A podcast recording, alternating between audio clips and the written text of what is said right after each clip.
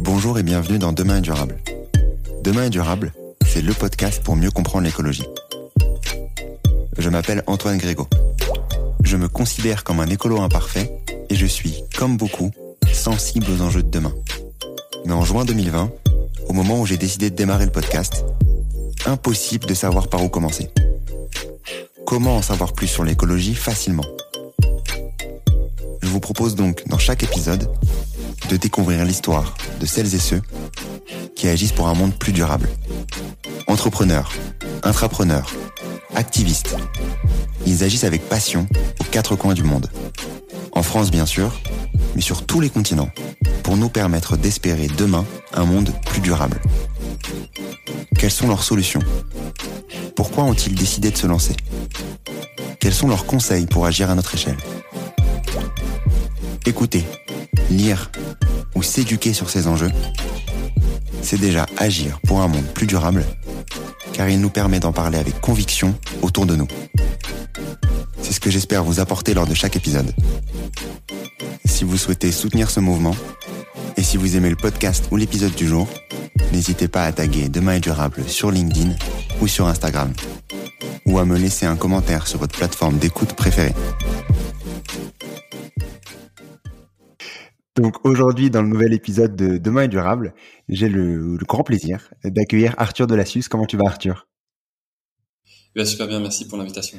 Je suis euh, très très content de, t'accueillir aujourd'hui, euh, d'autant plus qu'on a prévu ce, cet échange il y a, il y a quelques temps et qu'on est dans un échange qui est fortement d'actualité. Aujourd'hui, on va parler des limites planétaires.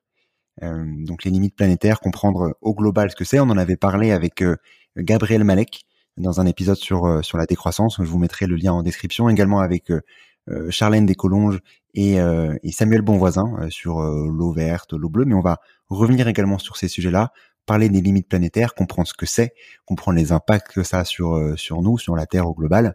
Mais avant de démarrer, Arthur, je te propose de te présenter. Donc, qui es-tu? euh,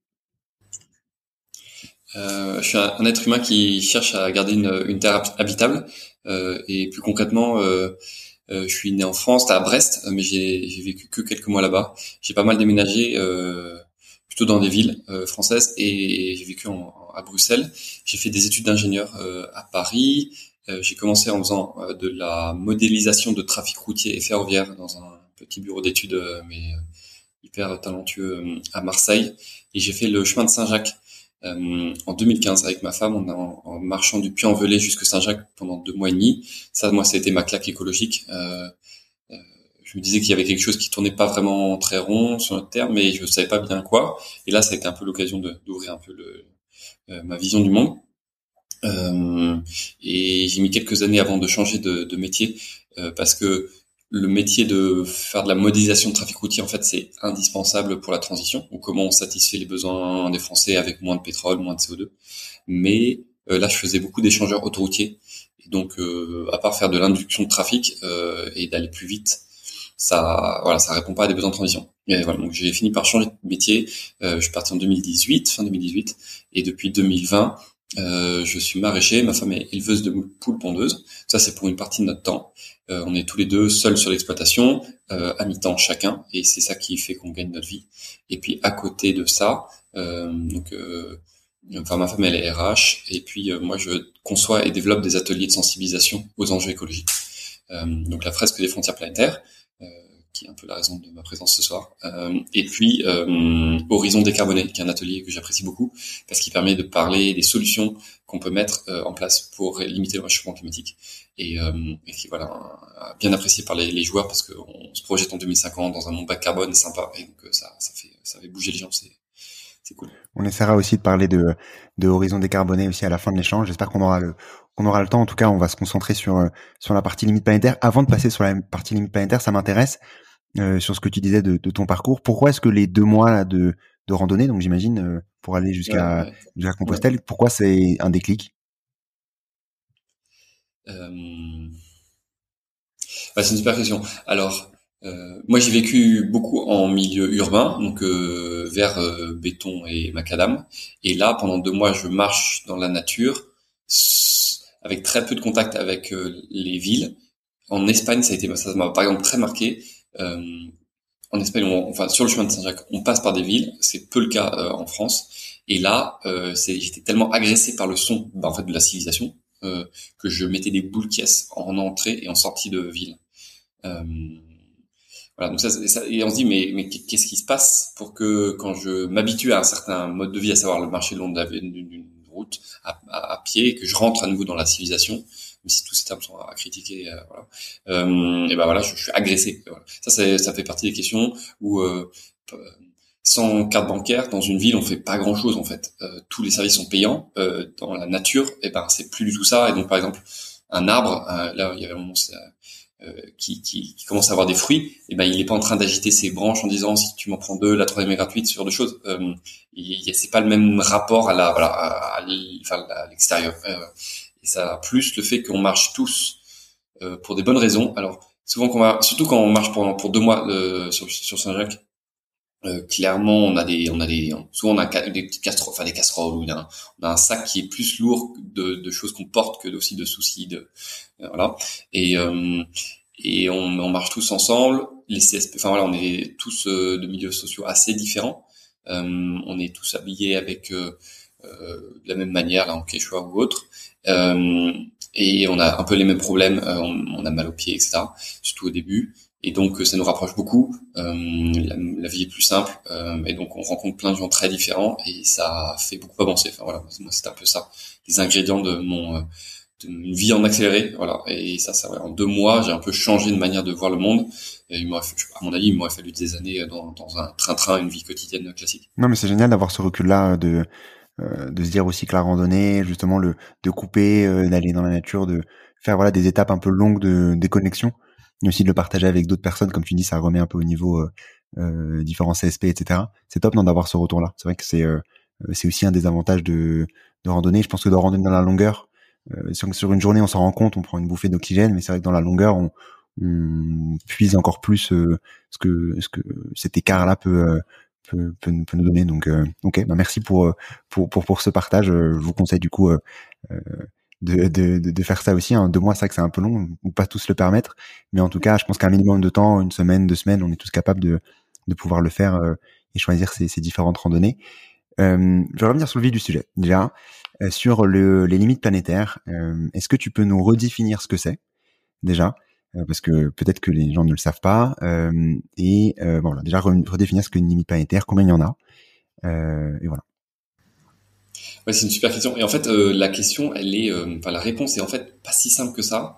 Euh, il y a peu de vulgarisation sur le sujet. En français, il y a très peu de livres. Il y a un livre, voilà. Il y a des articles sur Internet, mais il n'y a pas beaucoup de choses. Donc, euh, on appelle, c'est les planetary boundaries en, en, anglais initialement. Le papier, le premier papier scientifique, c'est 2009, mis à jour en 2015, et puis le dernier, 2023, là, qui est sorti il y a deux jours. Euh, donc c'est ça, ça tombe bien, c'est hyper d'actualité. Alors, le, le, raisonnement des scientifiques qui proposent ce cadre conceptuel, euh, c'est dire, euh, il se trouve que le climat mondial a été hyper stable pendant les 12 derniers milliers d'années. Et il se trouve que c'est à ce moment-là que euh, Homo sapiens s'est fortement développé. Euh, les civilisations euh, sont développées à ce moment-là, alors qu'avant, euh, bah non, alors que ça fait des centaines de milliers d'années que Homo sapiens est sur Terre. Et, donc l'hypothèse c'est et si ce, ce, et y avait des processus naturels dont on dépend et dont la stabilité est favorable au développement des civilisations humaines? Donc qui sont qui sont-ils Voilà, quels sont ces processus euh, et est-ce qu'il y aurait des niveaux de perturbation de ces processus au-delà desquels on risque de mettre euh, euh, l'habitabilité de la Terre à mal et donc, et donc, et donc les civilisations humaines. et donc les scientifiques, là maintenant, ils arrivent à neuf, donc neuf processus naturels et ils définissent des boundaries. Alors moi je traduis ça et d'autres en fait par frontières et pas limites, juste pour expliquer après, qui sont des seuils, donc les frontières planétaires, pour la faire courte. Après cette longue introduction, c'est des seuils de perturbation humaine à ne pas dépasser pour neuf processus naturels dont euh, l'être humain dépend pour avoir une terre habitable. Ok. Et quand tu disais que les scientifiques se sont basés là-dessus, c'est euh, disons que c'est prouvé que c'était euh, ces parties-là qui sont, euh, enfin ces frontières qui sont nécessaires pour que euh, ça puisse se développer? Alors ouais, ça c'est aussi une grande question. Donc, ce qui est intéressant de voir, c'est que donc il y a les premiers papiers 2009-2015, depuis et 2023. Depuis, il y a pas mal d'autres communautés de chercheurs à travers le monde qui s'emparent du sujet et qui proposent des, des, voilà, des modifications. C'est le débat scientifique. Et il y a certaines personnes qui proposent euh, 5, par exemple. en, agrégeant un certain nombre de, de, de, de métriques les unes dans les autres. Euh, là, le, donc c'est le Stockholm Resilience Center, l'institut de recherche euh, scandinave, qui pousse le sujet euh, davantage, euh, qui a gardé ses neuf. Et, et donc ça se défend, mais voilà. par exemple, il n'y a pas l'oxygène. alors évidemment, on dépend de l'oxygène pour notre pour notre survie. Alors pourquoi il n'y a pas pourquoi il n'y a pas l'oxygène? Tout simplement parce que par exemple quand on brûle bas du pétrole, donc il y a du carbone dans le pétrole, il y a de l'oxygène dans l'air, ça fait du CO2. Euh, et donc on perd de l'oxygène sur euh, dans l'atmosphère. Et on pourrait se dire, mais et si jamais on brûlait tout pétrole, tout et voilà, euh, tous les arbres sur Terre, est-ce qu'on baisserait pas suffisamment le taux d'oxygène et ça ferait qu'on bah, on respirait plus? Bah, La réponse est non en fait. Donc ils ont réfléchi à d'autres processus naturels comme la création d'oxygène par exemple. Et en fait de dire, en fait non, quand bien même on, on tout ce qui est euh, sur et sous terre, en fait on n'arriverait pas à mettre en danger ce processus et donc c'est pas donc il n'y a pas de risque de, dépassement et donc il n'y a pas de frontière planétaire. Donc c'est voilà.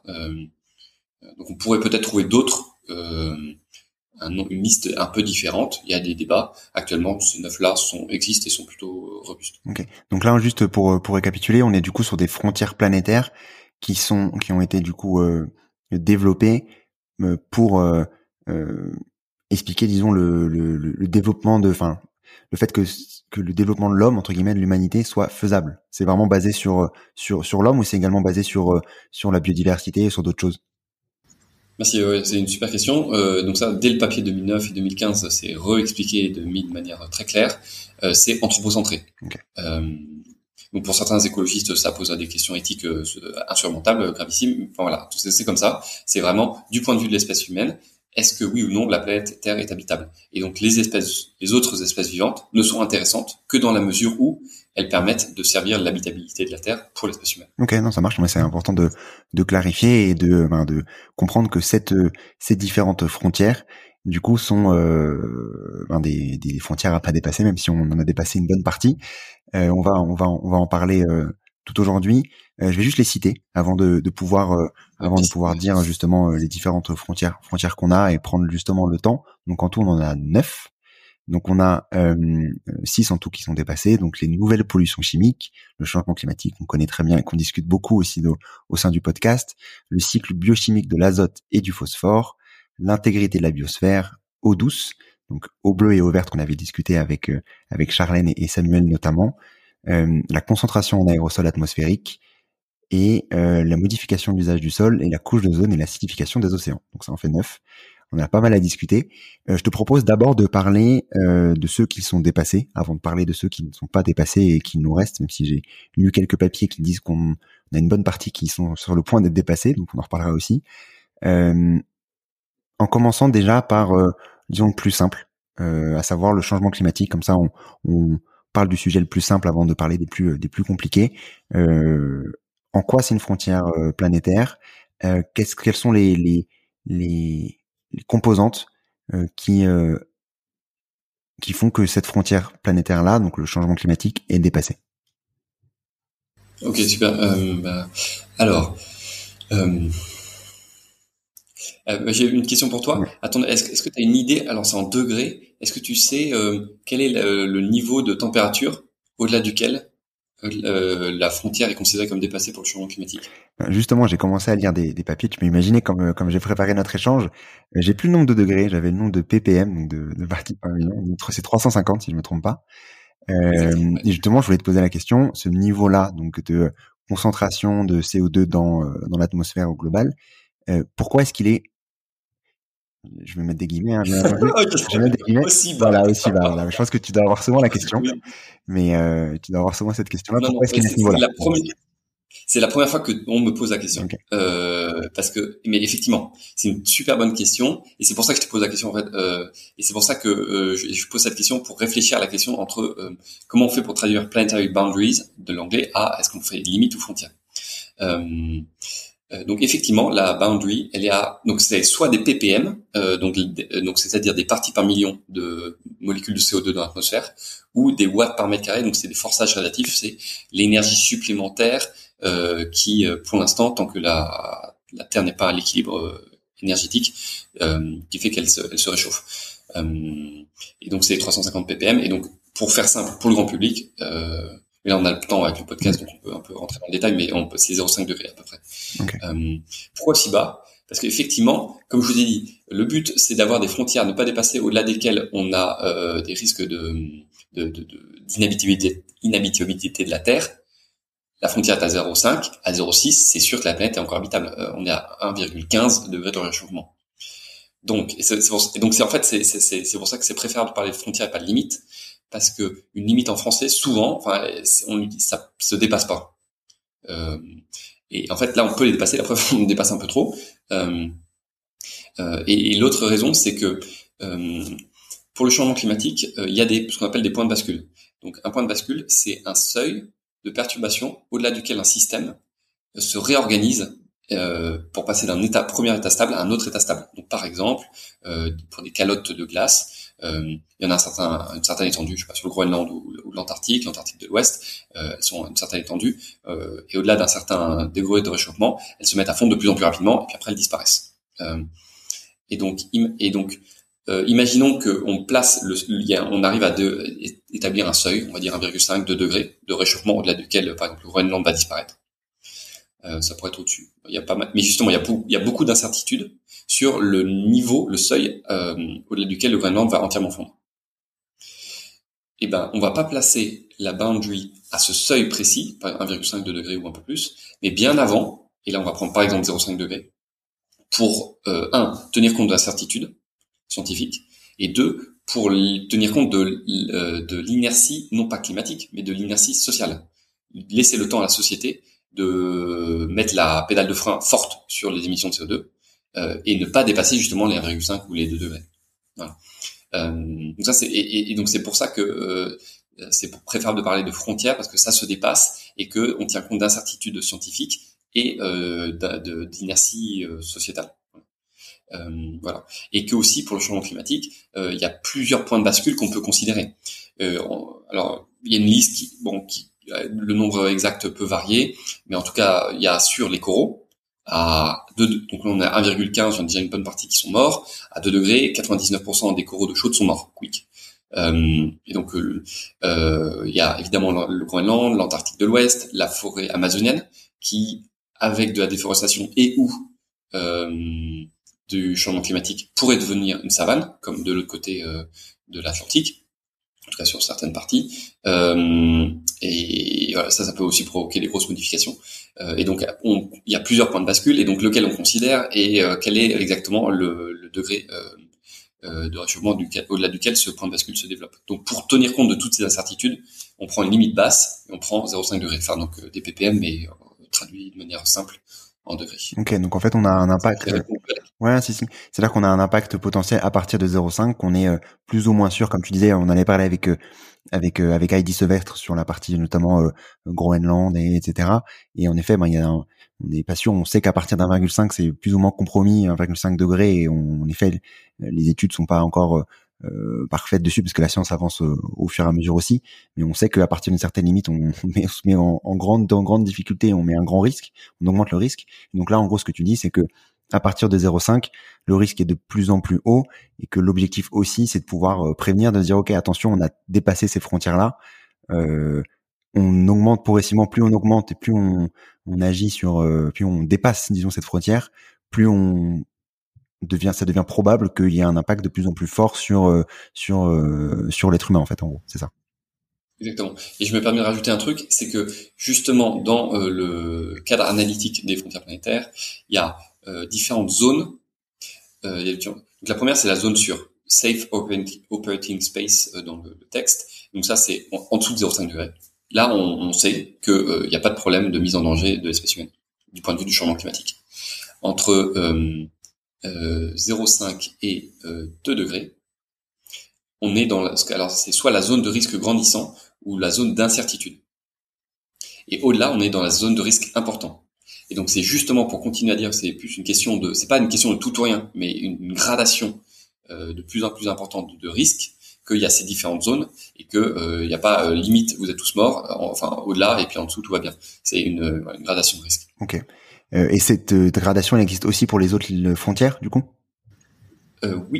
oui. Alors euh, là, de tête, je suis peut-être pas capable de te les donner pour toutes les autres, euh, mais euh, la plupart du temps, ça existe. Ok, ça marche.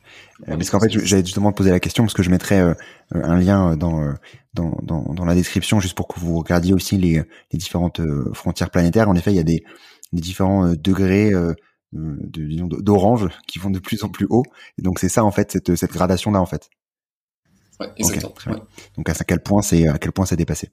Euh, donc ça, sur le changement climatique, je vous mettrai bien entendu les différents liens des épisodes qu'on a qu'on a pu euh, discuter et ceux qui sont intéressants sur sur le changement climatique.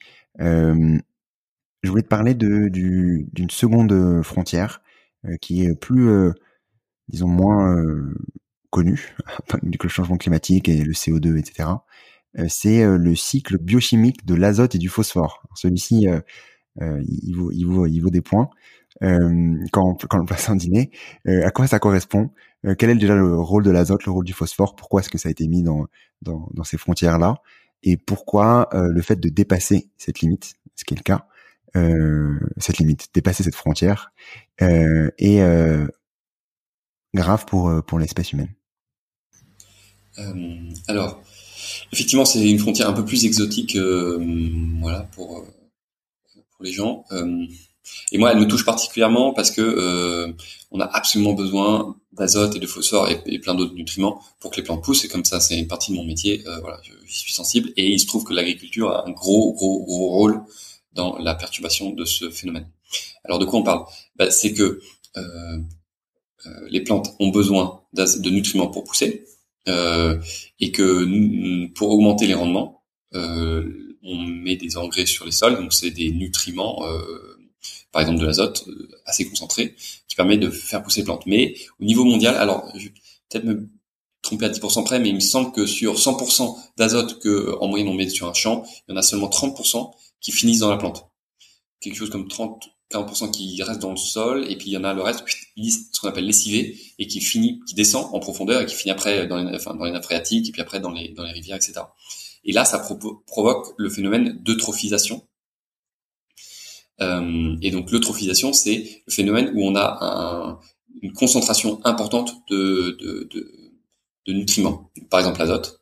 Et donc si c'est dans des milieux aquatiques, il y a un phénomène qui est plutôt connu en France, euh, assez médiatiquement, euh, qui monte à la surface en ce moment-là, ce qu'on appelle les algues vertes.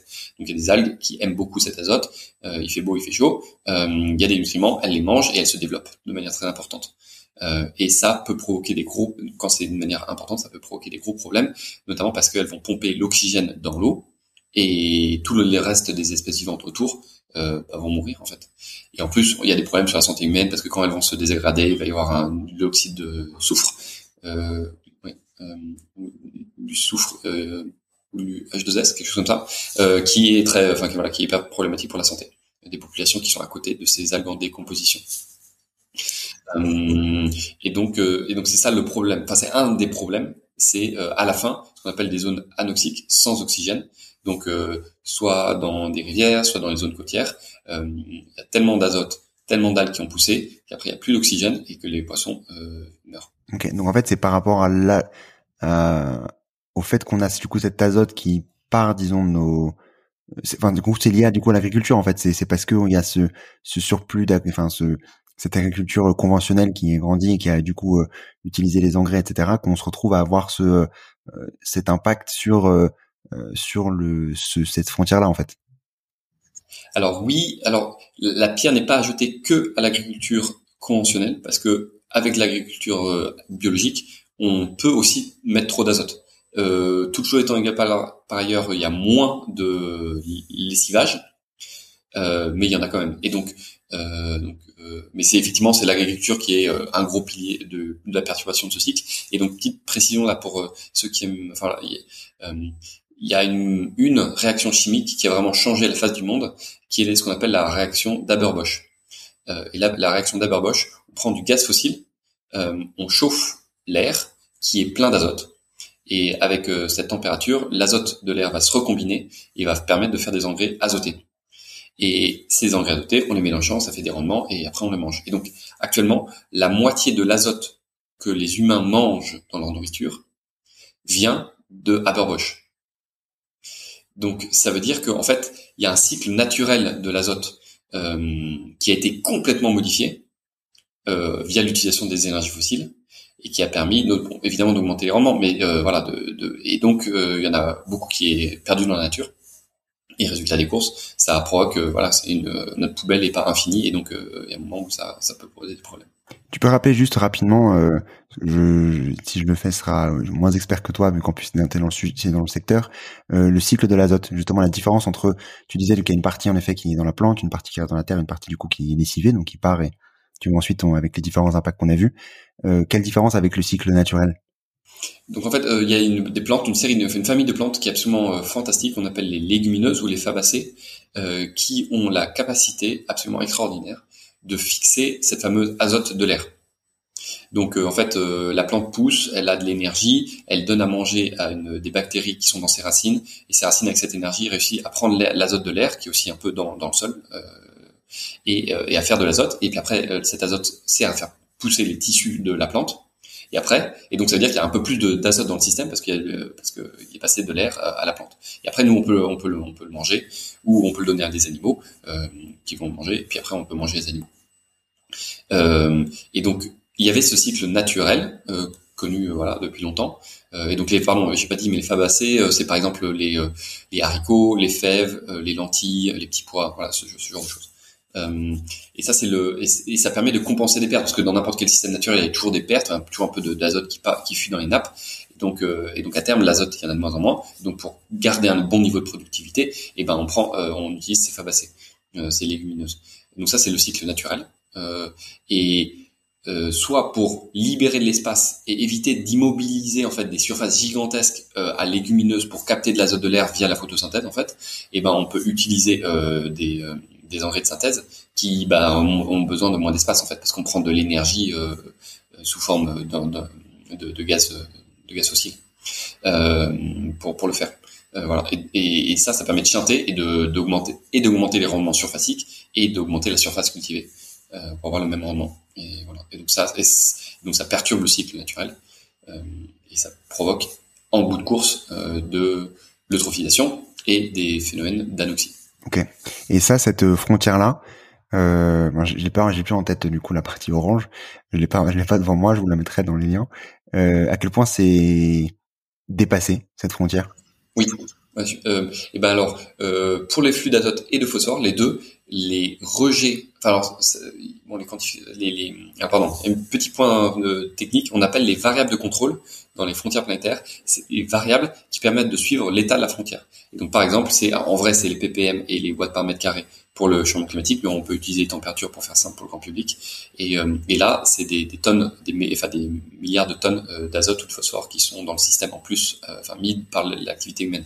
Et actuellement, ces niveaux-là sont deux fois supérieurs à la frontière. Et donc, on considère que les, ces, enfin, ces deux sous-frontières entre guillemets, azote et phosphore, dans le grande frontière, dans le de grands cycles, enfin dans le gros processus cycle biogéochimique, euh, deux, les, les, niveaux sont deux fois supérieurs et donc à la frontière et donc on est dans la zone de risque important. Ok. Donc on est en rouge.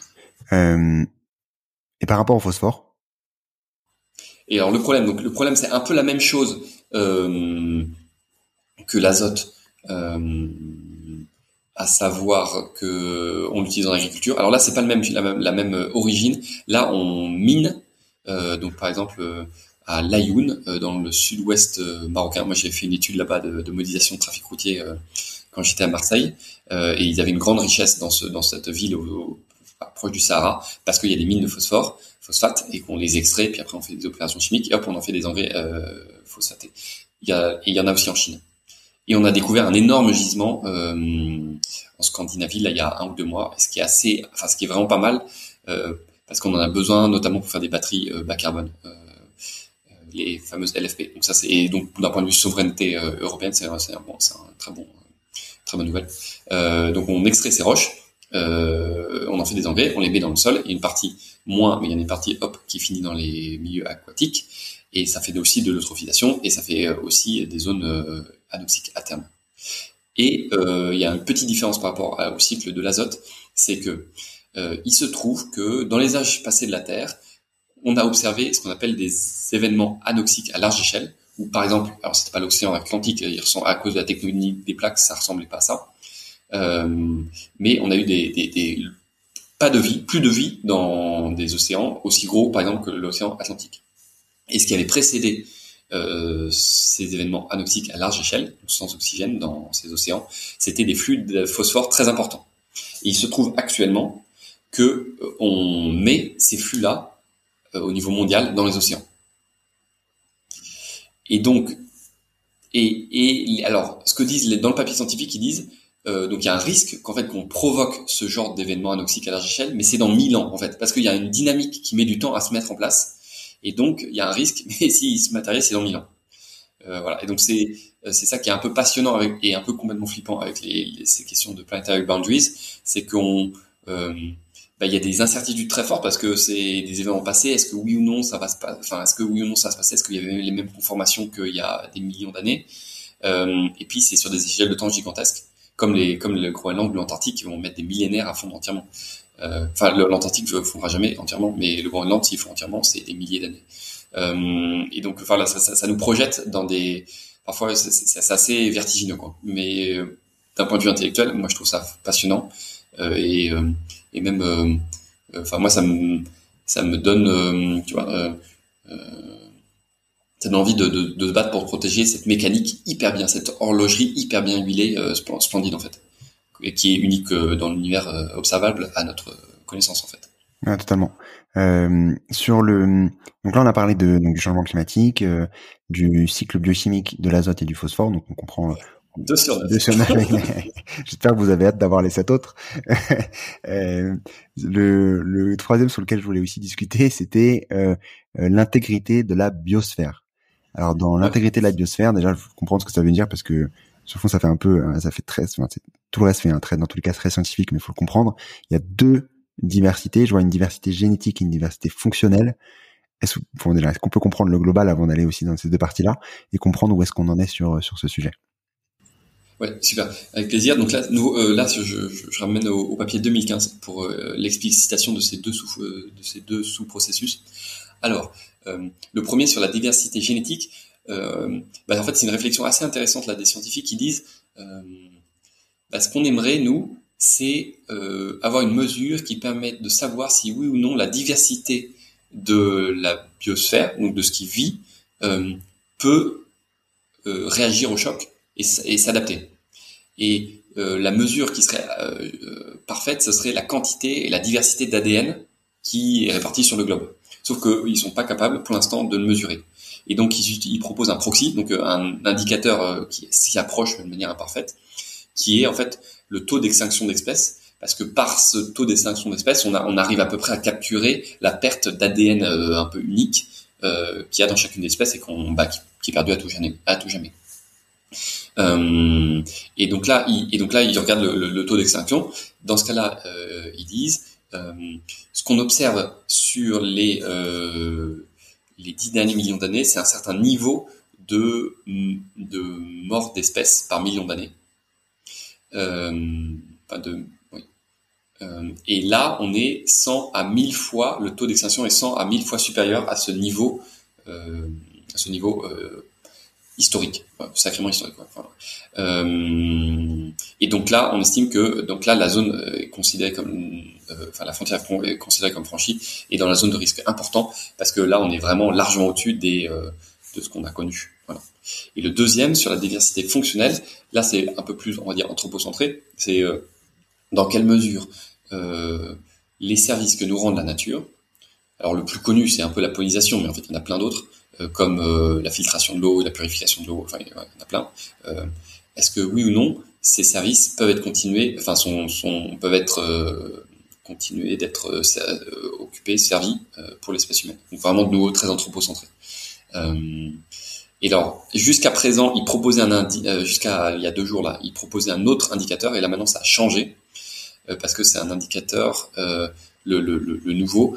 Euh, mais alors là, moi, ça fait deux jours, donc j'ai pas encore euh, tout, bien regardé.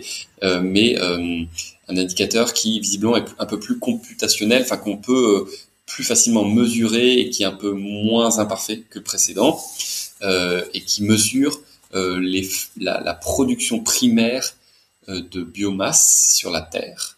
et donc ça permet un peu de, savoir si oui ou non ça, permet de mesurer la vigueur des, des écosystèmes.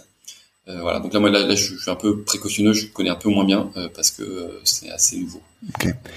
Et, et, dans ce cas-là, là, aussi, là, la frontière est franchie parce qu'on prélève, parce que oui, il me semble, là, je vais peut-être dire des bêtises, on est au-dessus de la frontière, on prélève trop. Ok. Donc en fait, c'est vraiment lié à la, euh, la, enfin, c'est reste comme tu dis centré, hein, parce que c'est l'objectif des, des frontières planétaires, mais c'est centré sur sur la biodiversité, à savoir globalement le quantité d'ADN qui, qui baisse et et aussi euh, tout ce que la biodiversité nous apporte au quotidien pour euh, pour euh, qu'on puisse vivre comme on, comme on vit comme on vit actuellement avec tous les différents cycles des écosystèmes etc qui peuvent qui peuvent nous aider. Donc en fait c'est vraiment lié sur ça en fait l'intégrité le la frontière intégrité de la biosphère c'est vraiment sur ça du coup.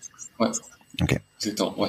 Euh... Sauf que, et donc, petite précision aussi méthodologique, c'est qu'à chaque fois, on a un objectif très louable de dire le but, c'est de savoir si oui ou non la biodiversité aide à notre prospérité. Mais à chaque fois, il faut trouver une valeur de la fameuse variable de contrôle qui soit variable au niveau qu'on soit capable de calculer au niveau mondial, voire la descendre hein, au niveau national. On pourra peut-être en parler après de ces questions-là qui sont pas faciles, euh, et qu'on arrive en plus à l'estimer sur des longues périodes de temps. Et donc à chaque fois, on a des indicateurs qui sont forcément imparfaits. Euh, euh, et puis au fur et à mesure que la recherche avance, après on, a des indicateurs euh, un peu plus précis. Bah, par exemple, il y en avait un, un précédent, le BII, et maintenant c'est euh, un autre indicateur pour, euh, pour l'intégrité fonctionnelle. Euh, j'ai quand même envie de rester sur euh, ceux qui sont dépassés avant de parler ceux qui sont pas dépassés, parce que là, on va aussi, on parle pour parler aussi de la modification de l'usage des sols, qui, qui est aussi signé, mais on va, on va en parler juste après. juste finir sur celles qui sont pour l'instant dépassées. l'eau douce, donc l'eau douce qui est séparée en eau bleue et eau verte. Est-ce que tu peux rappeler juste ce que c'est ces deux ces deux concepts-là?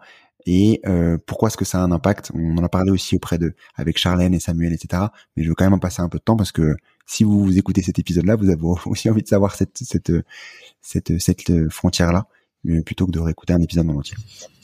Euh, donc effectivement, ces deux, euh, il y a plein d'eau, enfin différentes. Euh, on peut parler d'eau virtuelle, d'eau grise, voilà. et là on parle d'eau verte, d'eau bleue. L'eau verte, c'est l'eau dans les sols. Alors en théorie, ça peut être aussi les précipitations et l'évaporation donc comme un, un, un, cycle en fait, voilà. Euh, et dans un papier de l'année dernière de 2022, un très joli papier qui permet, qui dit, eh ben en fait, on faut de nouveau une variable de contrôle, la variable de contrôle la plus pertinente pour euh, suivre l'état de l'eau verte.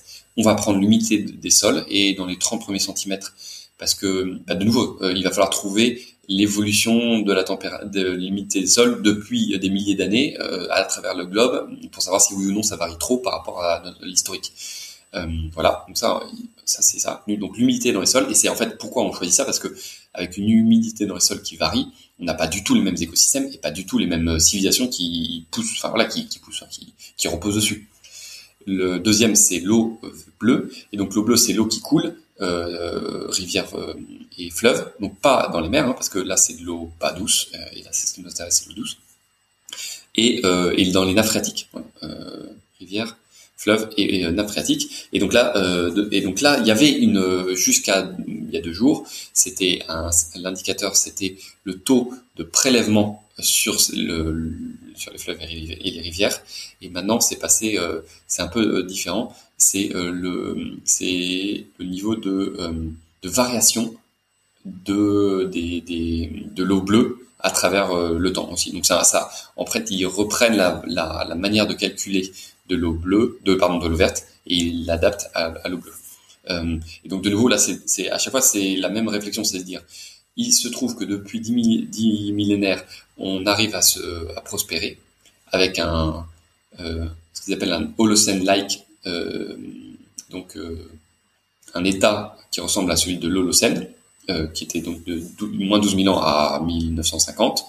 Et donc, est-ce que oui ou non, on varie par rapport à cette moyenne historique. Et pour ça, ben, on regarde, euh, c'est ça, l'évolution de l'eau dans les sols et de l'eau qui coule euh, pour savoir si ou non on dépasse la frontière. Ok. Euh, très clair. De toute façon, je vous mettrai aussi les liens de, de Samuel et de Charlène qui expliquent, même si c'était sûrement sur l'ancienne version, comme tu disais, vu que la nouvelle date d'il y a deux jours. Euh, donc, on a changement climatique qui est dépassé, cycle biochimique de l'azote, du phosphore, intégrité de la biosphère, eau douce, eau bleue et eau verte. On en a également d'autres. Euh, la je voulais parler aussi de ça parce que c'est euh, c'est un sujet qui qui qu'on aborde au sein de la fresque du climat. Euh, si vous en avez fait, euh, vous connaissez ce mot. Si vous ne l'avez n'en avez pas fait, je vous conseille de faire des fresques du climat aussi. À savoir les aérosols et notamment la concentration en aérosols atmosphériques. est-ce que tu peux rappeler ce que c'est du coup les aérosols? Et et pourquoi est-ce que c'est ça un, ça a un impact sur ben, sur les sur ces frontières planétaires et du coup in fine sur euh, sur l'être humain. Oui. Alors, euh, donc les aérosols, euh, c'est assez mal compris par le grand public euh, parce que souvent aérosols pour les gens, c'est les bombes aérosols. et en fait, dans les bombes aérosols, il y a un gaz propulseur. Donc on appuie, c'est ça qui sort, qui permet de propulser en fait ce qu'il y a dedans, et c'est pas le gaz en fait qui permet de propulser, c'est des aérosols, c'est des, c'est justement c'est pas un gaz. Euh, c'est soit des, c'est des particules soit solides, soit liquides, qui sont très légères et qui restent un certain temps dans l'air. Donc, quand on appuie sur la bombe aérosol, il y a un gaz propulseur qui sort des aérosols. Et ces aérosols, c'est ce qui permet, ce qui, ça sent bon. Enfin, par exemple, on utilise par exemple pour les toilettes. Euh, donc ça, c'est des aérosols. Mais des aérosols, en fait, il y en a de plein de formes différentes. Donc les arbres euh, émettent des aérosols. Euh, ce qu'on appelle des COV, des composés organiques volatiles. C'est aussi ce qu'on a là quand on peint chez soi. Il y en a qui libèrent plus ou moins de COV et voilà. Il y en a évidemment quand on utilise une voiture, on brûle des énergies fossiles, on les brûle jamais parfaitement et donc il y a toujours il y a des aérosols, des petites suies, etc. les, le Sahara avec les, de temps en temps il y a, on voit là un ciel un peu orangé. Là il y a c'est plein d'aérosols. les embruns il y a des aérosols. Euh, voilà, les, quand on épand de, de l'azote, euh, les agriculteurs épandent de l'azote, il y a aussi euh, des aérosols. Enfin, il y en a vraiment plein partout. et ils ont des fonctions vitales pour le système Terre. Ça qui est intéressant, c'est que sans aérosols, les nuages ne peuvent pas apparaître. La vapeur d'eau, donc les nuages, c'est des gouttelettes d'eau ou des cristaux d'eau. Et comment on fait pour passer de la vapeur d'eau, le gaz, mmh. eau sous forme, enfin le H2O sous forme gaz et sous forme solide ou liquide, euh, et ben ça c'est par des aérosols. Sans aérosol, euh, le, la vapeur d'eau peut pas se transformer en petites gouttelettes. C'est le, il y a la toute petite particule qui est voilà dans, dans l'atmosphère et, et la vapeur d'eau va se mettre autour de la petite gouttelette, de, la, de petits euh, composés organiques volatiles de, de l'aérosol et faire une gouttelette. Et donc euh, ces aérosols, ils vont permettre de faire des nuages et sans nuages, c'est quand même pas du tout le, la même, le même système Terre. Quoi. Première chose. Et deuxième chose, actuellement, les aérosols, ils ont un effet net refroidissant sur le euh, sur le système Terre. Il y a certains aérosols qui réchauffent le climat, d'autres qui refroidissent. Il y a plus de refroidissant que de réchauffant. Donc en effet net, c'est refroidissant. Euh, et donc ça permet, voilà, ça, refroidit la, Terre. Donc par exemple les volcans, quand il y a des une éruption volcanique, il y a plein d'aérosols qui sont émis. Euh, voilà. Et il se trouve que les aérosols aussi sont très mauvais pour la santé. Euh, donc euh, c'est alors c'est au moins 50 000 morts par an en France c'est pas, c'est en fait des années de perte des années euh, d'espérance de vie qui sont perdues et donc quand on les somme, ça fait 50 000 équivalents morts. Euh, mais c'est 9 millions, je crois, au niveau mondial et 1 million de Chinois par an. Donc c'est quand même beaucoup. Et le, gros contributeur, c'est les centrales à charbon, voilà, c'est une catastrophe de façon de charbon pour plein de raisons. mais c'est pas donc, mais d'un point, donc c'est pas pour ces raisons de santé que les aérosols sont euh, une, considérés comme euh, un des processus euh, qui permettent de réguler le système Terre. C'est bien pour les questions de, force, de, radia, de forçage radiatif, donc d'équilibre énergétique, et la création de nuages qui permettent un cycle de l'eau douce, etc. et, et, donc là, pour, pour, cette frontière, ben là, il faut au nouveau une, une variable. Donc là, c'est la densité atmosphérique en aérosol, parce, qu'on, parce que euh, quand on fait varier cette densité atmosphérique en aérosol, et eh ben on peut faire varier la, les nuages et donc on peut faire varier notamment le, je sais pas, une mousson par exemple en Inde qui serait beaucoup plus violente ou beaucoup moins, ou beaucoup plus faible. Ça peut au niveau de cette civilisation, cette partie, euh, c'est quand même ça peut être euh, gravissime. Euh, et donc actuellement, euh, la frontière au niveau mondial n'est pas franchie, mais par exemple en Inde, de manière saisonnière, c'est la frontière est considérée comme franchie. Euh, mais c'est de nouveau là, c'est une question de, de, frontière avec une approche prudentielle, et donc ça ne veut pas dire que euh, une, chaque saison la mousson est complètement fortement altérée par euh, les aérosols. C'est qu'on on arrive dans des zones euh, de, de, risque en fait. on augmente les risques. Est-ce que j'ai répondu à la question? Si, si, totalement. Mais du coup, par rapport à ces aérosols-là, donc ça veut dire que c'est vraiment lié au, au donc cette, cette densité-là euh, qui euh, qui progressivement dépassée localement, en tout cas pas mondialement. Euh, c'est un danger parce que tu vas modifier potentiellement euh, un état euh, de météo slash climat mondial et local qui fait que du coup ça un impact sur la manière dont le climat fonctionnait mondialement et donc c'est pour ça que tu as cet impact là et que cette frontière existe en fait. Exactement, exactement. Ouais, tout à fait. C'est pas d'un point de vue euh, euh, santé humaine. C'est pas le sujet direct de ce cadre analytique. Ok. Euh, sur les, les autres les, autres frontières, euh, on a également une autre frontière qui est le, la modification de l'usage du sol. Euh, Je ne sais plus si elle est dépassée ou pas d'ailleurs. Celle-là. Euh, oui, ok, elle est dépassée. Bingo.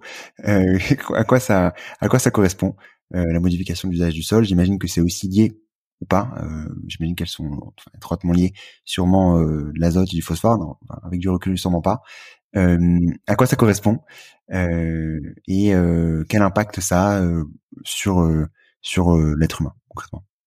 Alors nouveau, euh, en fait, c'est que l'usage des, enfin les sols évidemment sont indispensables pour la survie de l'espèce humaine. Donc euh, il y a d'ailleurs un joli papier qui montre euh, la relation entre les sols en général et les frontières planétaires.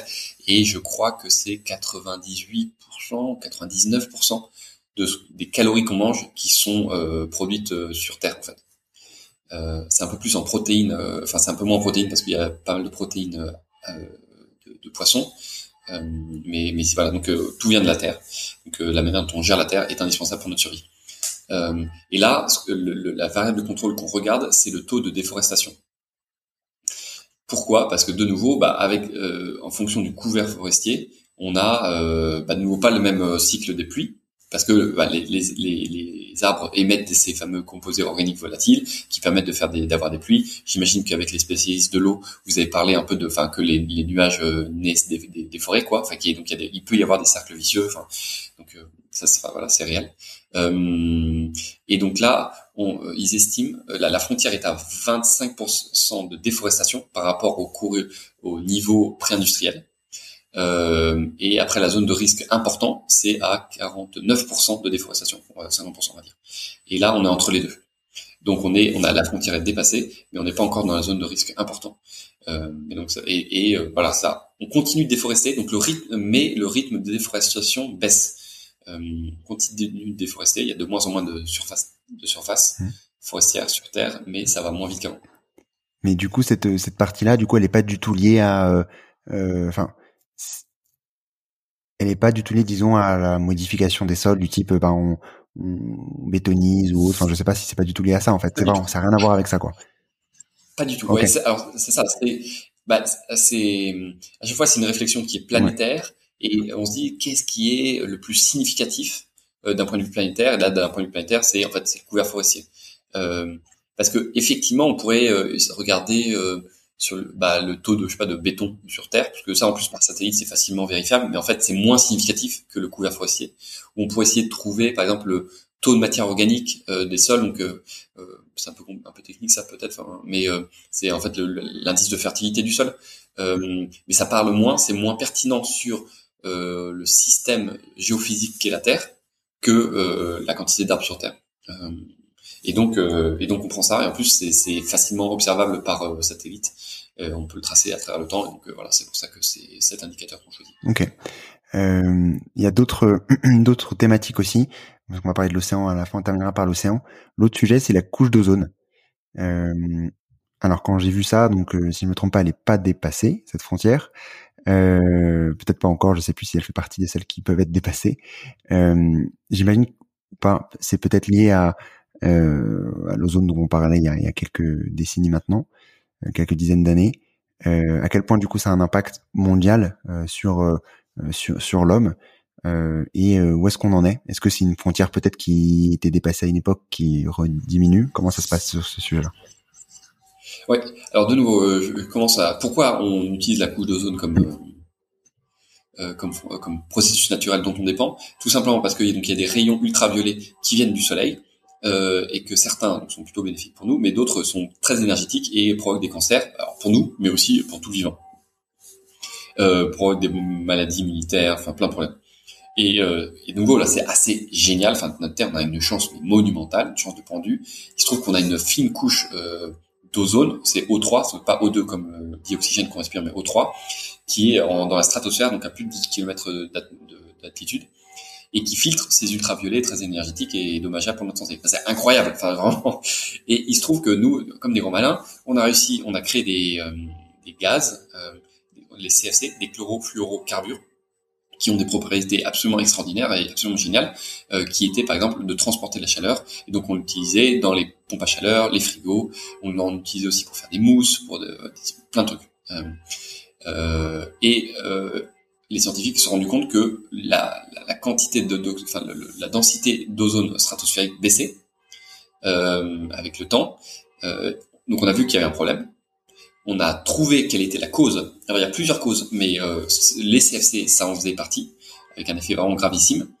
Et donc on a vu la cause, et on a alors on a trouvé, on a eu un accord politique dans les années 90, l'accord de Montréal. On l'a respecté, et coup de chance, euh, parce que c'est pas le cas par exemple avec le changement climatique, ce processus est réversible. et donc, la, le, donc on, tant qu'on respecte ce, ce, ce, ce protocole, euh, on n'a pas trop de substances qui détruisent la couche d'ozone. Il y en a quand même, mais pas suffisamment pour euh, remettre en voilà, enfin, euh, euh anéantir le processus de reformation de, la couche d'ozone, qui devrait normalement, euh, voilà, avec le, le, le tendanciel, être reformé en, en 2080. Donc il y a la Chine. On sait que la Chine continue de produire des CFC et que euh, voilà, euh, on a de manière satellite là, on a un petit un hotspot de, de création de CFC, euh, mais pas heureusement pas en, en, quantité telle que on, voilà, on, pourrait avoir de nouveau avoir un trou dans un coup d'ozone.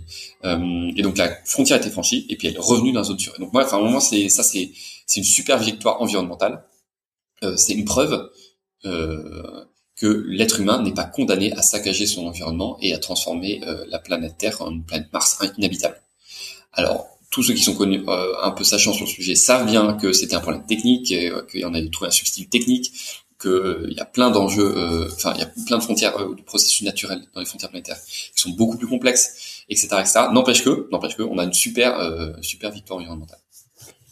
Enfin, je voulais terminer par la dernière frontière avant de pouvoir rebondir un peu sur le tout, parce qu'on va, il y avait deux autres sujets euh, qu'on avait aussi discuté et un autre qui, qui m'est venu euh, entre temps.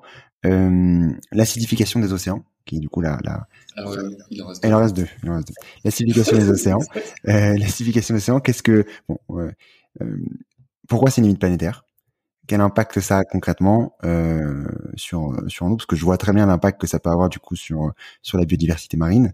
Euh, est-ce que j'imagine que c'est potentiellement lié Enfin, comment ça, à quoi ça correspond concrètement l'acidification des océans? Ouais, donc ceux qui ont fait la fresque du climat, ils ont l'habitude de la carte coccolithophore et ptéropode, qui sont euh, des formes. Euh, voilà, c'est ça. C'est pour ça que t'as as, tilté. Euh, donc, qui sont des, des planctons, des phytoplanctons. Euh, donc, de manière générale, dans, enfin, dans l'eau, il y a des formes de vie qui ont des formes de calcaire, des aragonites. Voilà, qui leur sert de carapace et qui leur sert de, de à vivre. Et en fait, euh, l'océan, il a un certain pH, donc un certain niveau d'acidité. Et le problème, c'est que quand on brûle des énergies fossiles, quand on déforeste, on met du CO2 dans l'atmosphère, la concentration augmente. Et quand la concentration augmente par une histoire de pression, d'équilibre de pression partielle, il y a une partie de ce CO2 qui va être dissous dans les océans. Quand il est dissous, euh, il va former des, des acides et il va acidifier l'océan c'est assez lent, c'est faible, euh, mais c'est réel. Et il y a voilà de nouveau une magnifique horlogerie euh, mondiale. Et euh, si c'est trop acide, les coquilles, c'est pas qu'elles fondent vraiment, c'est qu'en fait elles n'arrivent plus à se former, et donc après ces formes de vie meurent. Et en fait, les planctons et phytoplanctons, elles sont à la base de la chaîne alimentaire marine. Et donc bah, voilà, ça peut être gravissime pour l'équilibre des océans. Et il se trouve que, alors c'est un peu plus à la marge, mais euh, euh, la biodiversité marine euh, permet d'activer un, un le, le, stockage de carbone en fait. Donc par exemple, il y a une baleine qui meurt, en fait, elle a du carbone dans ses dans ses dans ses eaux, et puis les, les eaux coulent et il y a du carbone qui est, qui est séquestré. Voilà. Euh, voilà. Et j'en profite pour dire aussi que donc le phytoplancton, il produit de l'oxygène, euh, mais en fait il, euh, il en fait il produit de l'oxygène, mais il en respire aussi. Donc en fait c'est pas c'est pas un vrai poumon, c'est pas un, c'est pas un producteur net de manière importante d'oxygène. Euh, confère ce que j'ai dit au niveau de, de, de l'oxygène au, début du podcast. Euh, donc c'est donc c'est pas d'un point de vue de production d'oxygène, on n'aurait plus d'oxygène à cause de, de ces phytoplanctons qui mourraient, euh, mais c'est plus euh, des chaînes alimentaires marines qui disparaîtraient. Ok, mais du coup, si je si je pousse le curseur dans le sens où cette biodiversité marine là, quand on parle de de de, de l'homme, on peut se dire, enfin, je sais pas si c'est réel ou pas, hein, je pose des hypothèses comme ça. Si on se dit qu'en fait sur le fond on dépasse cette cette cette frontière planétaire, euh, si le jour, où, enfin si on, si on la dépasse, euh, le seul risque, c'est entre guillemets de se dire on mange plus de poisson, quoi. Euh, alors, trop centré sur l'homme, je parle, hein, bien sûr. Ouais, bien sûr, bien sûr. Alors il y a, y a, ça, plus le fait que, euh, alors pour nous occidentaux assez extraits de la nature, ça ferait ça pour d'autres peuples, euh, ils ont un rapport euh, de valeur et de, de valeur spirituelle en fait beaucoup plus fort avec euh, ces milieux, et donc ça, ça, ça peut provoquer en fait des, des, bah, des, pertes d'identité, des traumatismes profonds. Enfin, c'est vrai que enfin bah, là pour le coup, moi, avoir marché sur le chemin de Saint-Jacques, ça, ça m'a un peu éveillé à ce genre de choses que j'avais pas quand j'ai voilà, vécu et dans, dans, dans, des villes, donc je suis assez sensible à ce genre de choses. donc c'est voilà, c'est voilà, avoir une planète habitable, c'est pas que euh, il fasse pas trop chaud et, euh, voilà, et qu'on ait, il y ait un cycle des pluies euh, correct. C'est euh, aussi euh, être enfin être bien enfin avec des valeurs qui, qui nous habitent et qui nous qui nous donnent du sens. Bien sûr hein, je, je pousse euh, j'essaie de faire l'avocat du diable ici à certains moments hein, c'est aussi l'objectif.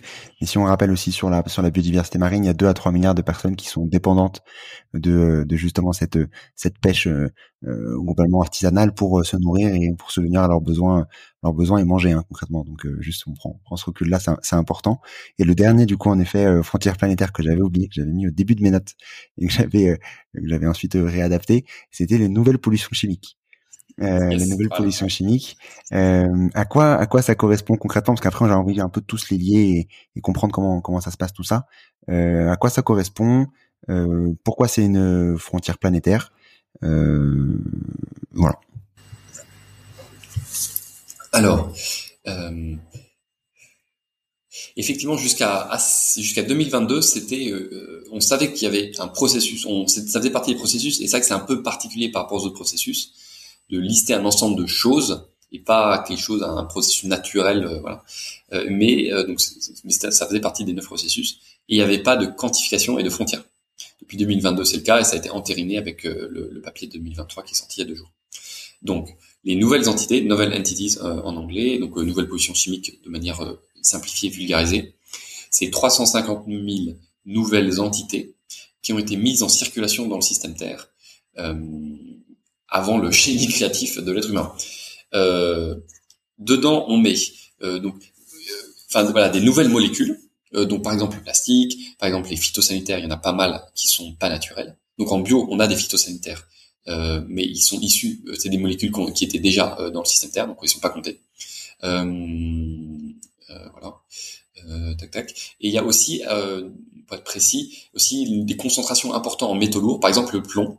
là, j'ai lu hier, il y a quelques jours, il y a une nouvelle évaluation à 6000 euh, 6 000 milliards les dommages liés à la concentration importante de plomb dans l'environnement, non pas dû à la, nature, mais aux activités humaines.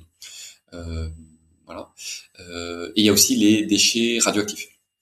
Donc c'est des trucs euh, des, des, des, ouais, des choses, des substances, euh, ou créées ou concentrées, euh, dues à l'activité humaine, qui peuvent, et là c'est au début c'est point d'interrogation, qui pourraient modifier euh, des voilà, la manière dont fonctionne le système Terre et mettre en cause l'habitabilité de la Terre.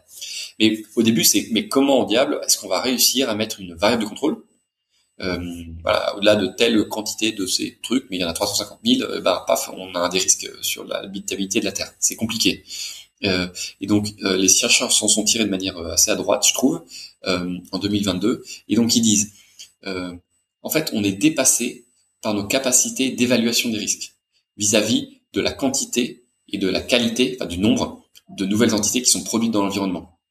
Et donc, de la même manière que pour les CFC, les gaz qui faisaient le trou d'un coup d'ozone, on n'a pas vu venir, il n'y avait pas d'assessment d'évaluation des risques antérieur, et puis c'est arrivé dans euh, euh, le système Terre. Et il a, heureusement là, on a réussi à prendre le, problème après le corps, et on a trouvé une solution.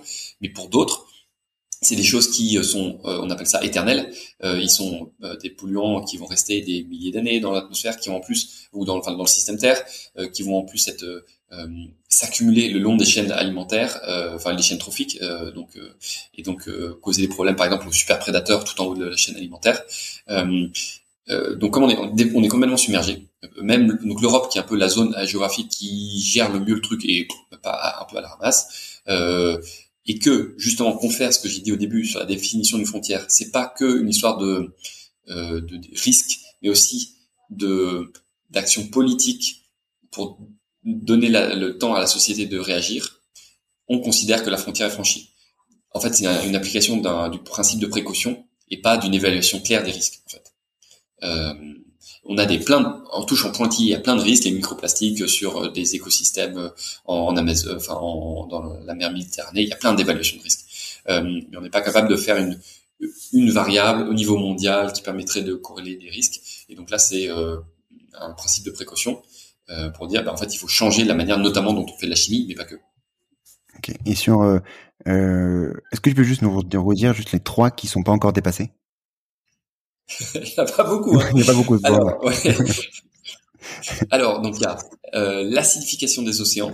Et alors on est on est on est quand même pas loin. Là, on est à 1% de d'être sur la frontière. Donc on n'en est pas loin. Euh, la couche d'ozone et euh, honte à moi, j'ai oublié le dernier. Euh, bah, l'ozone. Ok. Oui, oui. Je viens de dire. Euh, non, c'est ozone et aérosol, non, c'est ça? Aérosol, ouais, merci. Euh. Ouais. Donc ça veut dire qu'en fait, si on si on récapitule euh, un, peu le global, euh, je voulais aussi avoir ton ton ton avis là-dessus. C'est euh, du coup, disons les plus gros impacts, c'est quand même le changement climatique est considéré comme du CO2, etc. Mais en fait, le changement climatique a quand même un impact sur pas mal de de, de frontières, hein, donc l'acidification des océans, euh, le, les aérosols, euh, enfin un peu surtout en vrai les aérosols, le l'eau douce, enfin l'eau douce aussi, c'est un impact euh, concret aussi, euh, au verte, enfin au vert au bleu. Euh, et ensuite on a l'impact, disons, de, de, la production humaine qui va ensuite bien sûr amener le, le, changement climatique, qui vont avoir un impact un peu sur toutes les autres limites. C'est un peu ça en fait si on sépare les, les, limites planétaires en deux euh, piliers, même si on on peut pas trop les séparer, ils sont assez euh, tous un peu dépendants, euh, enfin dépendants et dépendants de chacun d'entre eux. c'est un peu ça si on devait, si on simplifiait un peu le message.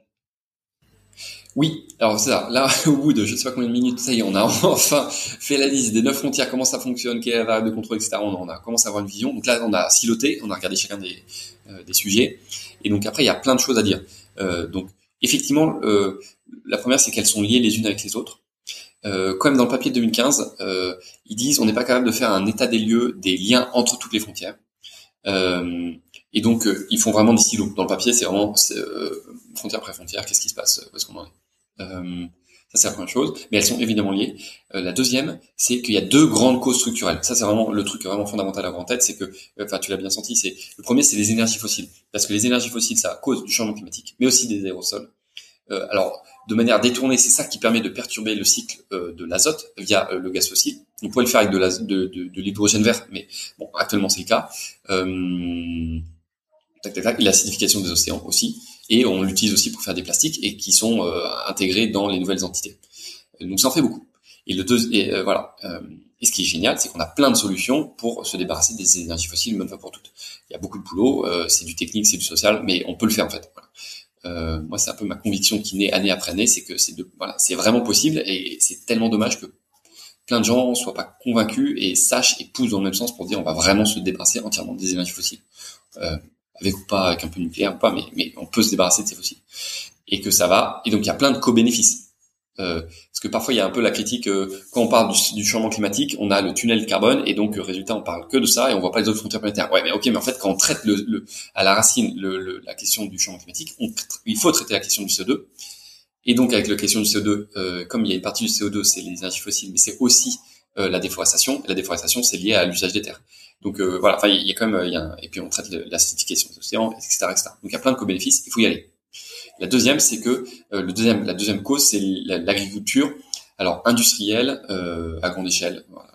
certaines formes d'agriculture qui est qui à elle seule fait dépasser au moins quatre euh, des neuf frontières. Donc ça c'est avec l'étude qui montre ça, elle est de 2017, Campbell et Al. Euh, et donc maintenant avec celle de 2023, peut-être qu'il y en aurait d'autres. Mais je, je, je, voilà. Tout cas quatre. Pourquoi? Donc évidemment la déforestation. 80% de la déforestation c'est dû à l'agriculture et euh, 80% de ces 80% c'est à cause de l'élevage. Donc l'agriculture c'est une des causes structurelles et l'élevage c'est le gros morceau dans le gros morceau quoi. Euh, donc voilà, ça c'est donc premier. Euh, voilà, la biodiversité évidemment. Euh, un, à cause de la déforestation, hein, la, la, la, ça c'est l'IPBES qui donne la, la, destruction des habitats comme la première cause de perte de biodiversité. Et donc hop, c'est l'agriculture, mais aussi avec l'exploitation directe, c'est la deuxième cause de perte de biodiversité. Et ben ça c'est les pesticides, la manière dont on traite les milieux agricoles. Voilà. Euh, hop. Euh, évidemment, les cycles biogéochimiques, azote et phosphore, 80% en gros, c'est l'agriculture. euh, euh, le changement climatique, alors là, euh, c'est pas à elle seule. Euh, là, c'est l'agriculture, vraiment la partie agricole. Dans le champ, c'est 25%. Mais c'est beaucoup avec du protoxyde d'azote, l'épandage d'azote dans les champs et le méthane via les ruminants. Donc c'est pas Enfin, c'est pas tant que ça par rapport aux autres frontières. Euh, donc peu l'acidification des océans parce qu'il y a peu de CO2 dans la partie agricole.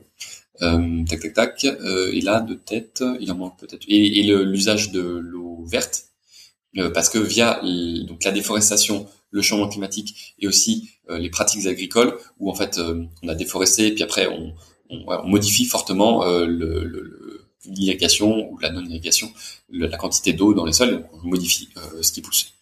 Euh, enfin ce qui est capable de pousser. Et euh, donc on, fait, on, bouge cette frontière planétaire. Et évidemment l'eau bleue, parce que 80% de l'eau qui coule, enfin de l'eau des rivières, est pompée pour l'agriculture. Euh, donc elle est, elle est pas, l'eau est pas détruite, elle, reste dans le système, mais elle est pas restituée dans la rivière où ça a été pompé. Euh, donc ça fait beaucoup. Donc, donc ok, il y a deux frontières, ok, c'est hyper complexe, il y a plein de variables de contrôle, euh, on retient pas tout ce que j'ai raconté, moi-même, ça m'a pris beaucoup de temps pour acquérir toutes ces connaisses. N'empêche que s'il y a un truc à retenir, euh, voilà, à la fin du podcast, c'est il y a deux grandes causes structurelles euh, les énergies fossiles, l'agriculture industrielle et notamment euh, l'élevage, et qu'en fait, ce qui est fou, c'est que on sait très bien, c'est super bien documenté, qu'est-ce qu'il faut faire pour réussir à, résoudre ces deux problèmes, ces deux piliers. Donc, donc voilà, ok, il y a des problèmes, mais en fait, on a les solutions, il faut y aller. Non mais c'est génial de voir justement de prendre ce recul là parce que comme tu dis déjà les frontières planétaires c'est difficile à comprendre. Donc ça il faut prendre le temps de d'expliquer et, une nouvelle fois merci pour pour toutes ces explications. Ça permet de prendre ce recul là et, euh, et comme tu dis il y a deux gros piliers. Alors bien sûr il y a plein de sous-piliers etc qui aussi permettent d'agir. Mais comme tu dis il y a deux gros blocs qui permettent de dire bah, on peut agir sur ces sujets là et en agissant sur ces sujets là on permet aussi de de pouvoir euh, euh, enfin, agir sur ces sur ces frontières planétaires. Du coup deux quelques petites dernières questions avant de passer aux questions de fin. Euh, quelles sont les frontières qui sont euh, qui peuvent être du coup euh, limitées et réduites dans le futur?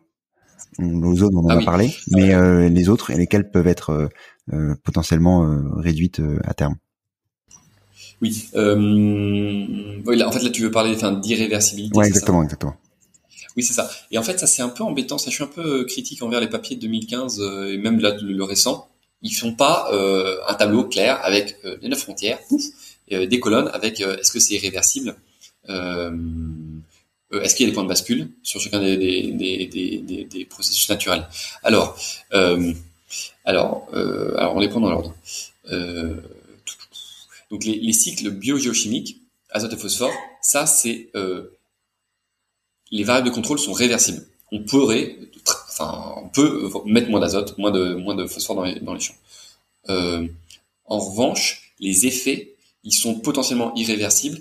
Euh, il y a certains lacs, euh, ils ont, ils sont en partie anoxiques là, ils sont en zone anoxique. c'est très très compliqué de leur remettre de l'oxygène dedans. et l'histoire du phosphore là, pour les événements anoxiques à large échelle, ça, serait aussi irréversible parce que ça durait des millions d'années. Euh, si jamais le truc était se, se lancer. Donc euh, voilà, donc ça, ça, ça, ça, dépend en fait, cause ou conséquence quoi, ou effet. Euh, ensuite, la biodiversité. Alors la biodiversité, euh, les espèces, une fois qu'elles sont mortes, elles sont mortes à jamais. Euh, il y a la diversité génétique, enfin cette ces, ces, ADN sont perdus à jamais. On, alors je sais plus quelle est euh, la, la, temporalité, mais ça se compte en millions d'années le temps nécessaire à ce qu'on revienne au même niveau de biodiversité avant qu'on commence à mettre le bazar. Euh, J'ai plus le chiffre exact. Euh, on peut revenir à un niveau de diversité, mais il y a des espèces elles sont perdues à tout jamais. Euh, et sur la biodiversité fonctionnelle, euh, ça, euh, ça, de, alors de ce que je sais, euh, je suis quand même plus un geek du climat que de la biodive. Euh, ça me semble réversible pourvu que ça me semble réversible. pour le climat, alors à, nos échelles de temps, on peut dire que c'est irréversible. Euh, N'empêche que euh, on parle de, enfin de, par exemple, dépasser l'1,5 degré ou les 2 degrés et puis de stabiliser. En fait, après, bah, pourquoi pas revenir en arrière Mais bon, déjà, si on arrive à stabiliser la concentration CO2 et autres gaz à effet de serre, ça sera déjà pas mal. Donc, on va dire irréversible. voilà, chaque été sera probablement euh, parmi les plus euh, plus chaud jamais enregistré, ouais. De, de, de, du reste de notre vie. Voilà, bon, c'est comme ça. Euh, tout, tout. Euh, pour les nouvelles entités, bah à nouveau ça dépend lesquelles. Il y en a qui se dégradent rapidement, d'autres pas. Euh, voilà, il y, a, des pollutions éternelles là. Euh, euh, pour la le, la couche d'ozone clairement réversible. Pour les océans sont euh, réversibles. L'usage des sels, et bah ça c'est réversible, mais ça dépend. donc on va dire évidemment on peut reboiser la France, voilà c'est pas très compliqué. Enfin disons que c'est techniquement faisable. D'ailleurs, notre cher président a proposé de mettre des millions d'arbres là, avec nos sixièmes. Euh, donc c'est possible de reboiser. Euh, D'un point de vue de la savane, en revanche, là, il y a, des potentiels euh, points de bascule. Donc de nouveau, au-delà d'un certain niveau de déforestation ou de changement climatique, ou les deux ensemble qui font que les seuils sont encore plus bas pour chacun des, phénomènes, on passe à une savane, et ça, ça met des décennies avant que ça devienne une savane. Et avant de revenir à l'état euh, antérieur, euh, là il faut, voilà, c'est pas facile quoi. Il y a un phénomène euh, ouais, d'hystérésis où, où c'est pas juste facilement réversible. il m'en manque, il m'en manque. acidification des océans. Alors en théorie, ça c'est aussi réversible. De la même manière que plus on a de concentration euh, euh, de CO2, de CO2 dans l'atmosphère qui est dissout dans les océans, ça c'est un équilibre physico-chimique. Donc si jamais on, extrait du CO2 dans les océans, eh ben euh, le CO2 qui était dans les, si on a moins de CO2 dans l'atmosphère alors le CO2 dans les océans euh, remonte euh, l'océan dégaze. Euh, voilà. Euh, et les aérosols du coup? Les aérosols euh, ça c'est alors de ce que je sais hyper réversible. Les aérosols ils restent. Ça dépend de leur taille de leur poids mais quelques mois dans l'atmosphère peut-être un peu plus mais voilà. Donc c'est très réversible. Euh, et je pense pas que, par exemple, si on modifie fortement la mousson, est-ce que ça, de nouveau comme la, la forêt amazonienne, est-ce que si on l'a perturbé, qu'on arrête de, de, le forçage en aérosol, euh, est-ce que ça revient? Ça, je sais pas. Je sais pas. Ok. Euh, et voilà, on les a fait. Ouais, on les a fait tous, mais du coup, ça veut dire concrètement qu'il y en a certaines dans les faits qui sont qui sont réversibles. La majorité quand même plutôt irréversible. En tout cas, on a euh, l'impact est, euh, est, est pas court terme en tout cas. Enfin l'impact, le, le réversibilité n'est pas court terme en tout cas. On, ça prendra un certain temps pour que ça puisse, euh, on puisse avoir cette, cette, ces frontières qui se rapprochent du bord de la frontière et non pas qui sont complètement dépassées. mais, euh, mais ok, donc c'est intéressant de voir que quand même, euh, disons, la vie humaine comme de actuellement, c'est, c'est quand même assez difficile d'avoir, d'avoir cette réversibilité. Dernier, dernier point avant les, différentes questions de fin, avant de, avant de, de, passer à ces questions-là. On a parlé des actions mondiales, donc en gros baisse de l'énergie fossile et euh, euh, changement en gros de, type d'agriculture. Localement, est-ce qu'on a des, des actions qui peuvent être mises en place? On, se passe uniquement sur ces sujets-là? Si on doit, euh, disons, prioriser des actions, euh, c'est uniquement ces sujets-là? Est-ce qu'on parle aussi de limites planétaires locales, parce que tu en parlais aussi avant? Est-ce que c'est calculé? Comment, comment on peut agir là-dessus? On aime bien être auto-centré hein, quand on est français et, et te dire voilà on a les limites euh, chez moi comment ça se passe et les autres je m'en fous un peu même si en vrai il faut quand même fonctionner mondial mais comment ça se passe sur ce sujet-là? Oui, et puis, puis on n'a qu'une action euh, via notre corps, on n'a qu'une action locale. C'est la même chose pour tous les autres êtres humains, donc euh, voilà, il faut bien raisonner à un moment au niveau local. Euh, alors, ouais, dans le papier 2015, ils disent le, ce concept, il n'a pas été fait pour être opérationnalisable downscalé, euh, l'échelle soit réduite de la partie euh, planétaire à la partie euh, plus basse. Et ils disent aussi dans la même phrase, donc on rend bien l'intérêt de le faire. Donc bon, voilà. devant ça, il y a des scientifiques qui ont cherché à downscaler ça au niveau. Et donc il y a des papiers intéressants. et donc souvent, ce qui est fait, c'est on prend la, frontière, je sais pas, par exemple, le changement climatique, et après on divise par par le, la population mondiale. Euh, donc euh, voilà. alors et donc à chaque fois, par exemple là si c'est des concentrations en ppm ou du watt par mètre carré pour les, variables de contrôle, en fait là on passe à des tonnes de CO2 par personne. Et en plus, là, est-ce qu'on raisonne en émissions françaises, donc vraiment ce qu'on émet sur le territoire, est-ce qu'on prend les importations et on enlève les exportations pour tenir compte de notre empreinte? Et en fait, donc à chaque fois, là, il y a des questions méthodologiques qui sont insondables, hyper complexes. Et rien que pour le changement climatique, c'est euh, c'est en fait entre guillemets le plus simple euh, parce que euh, c'est hyper bien documenté. Il y a des budgets carbone, on arrive à, à agréger du, euh, du méthane pour tous ces azotés du CO2. Il y a plein de questions quand même derrière, mais on, on fait, c'est accepté. Euh, donc c'est en fait c'est très très complexe. Il y a des enjeux éthiques, politiques, sociaux gigantesques derrière tout ça. donc c'est assez compliqué. C'est assez compliqué. Il y a donc il y a des villes qui utilisent ça, euh, Amsterdam, Grenoble qui réfléchissent dessus euh, pour un peu piloter euh, via euh, le donut, mais je pense que là il faut pas qu'on en parle, sinon on va complètement exploser le temps. Euh, qui essaient de piloter leur développement grâce à ces, frontières planétaires. la France le regarde et a fait ça au niveau, enfin essaie de faire un downscale au niveau de la France, enfin le, ministère de la transition écologique. mais c'est assez compliqué. Ça donne des idées, mais c'est pas voilà, c'est pas entièrement satisfaisant. Moi, je mettrai les différents liens que tu m'as, que dont on a discuté aujourd'hui, euh, notamment sur ces sujets-là, pour qu'on puisse aussi les retrouver. Euh, merci beaucoup, Arthur, euh, pour pour toutes ces, tout, tout ce partage et euh, tout ce qu'on tout ce qu'on peut mettre en place. Je mettrai aussi le lien, bien entendu, de. Dis-moi.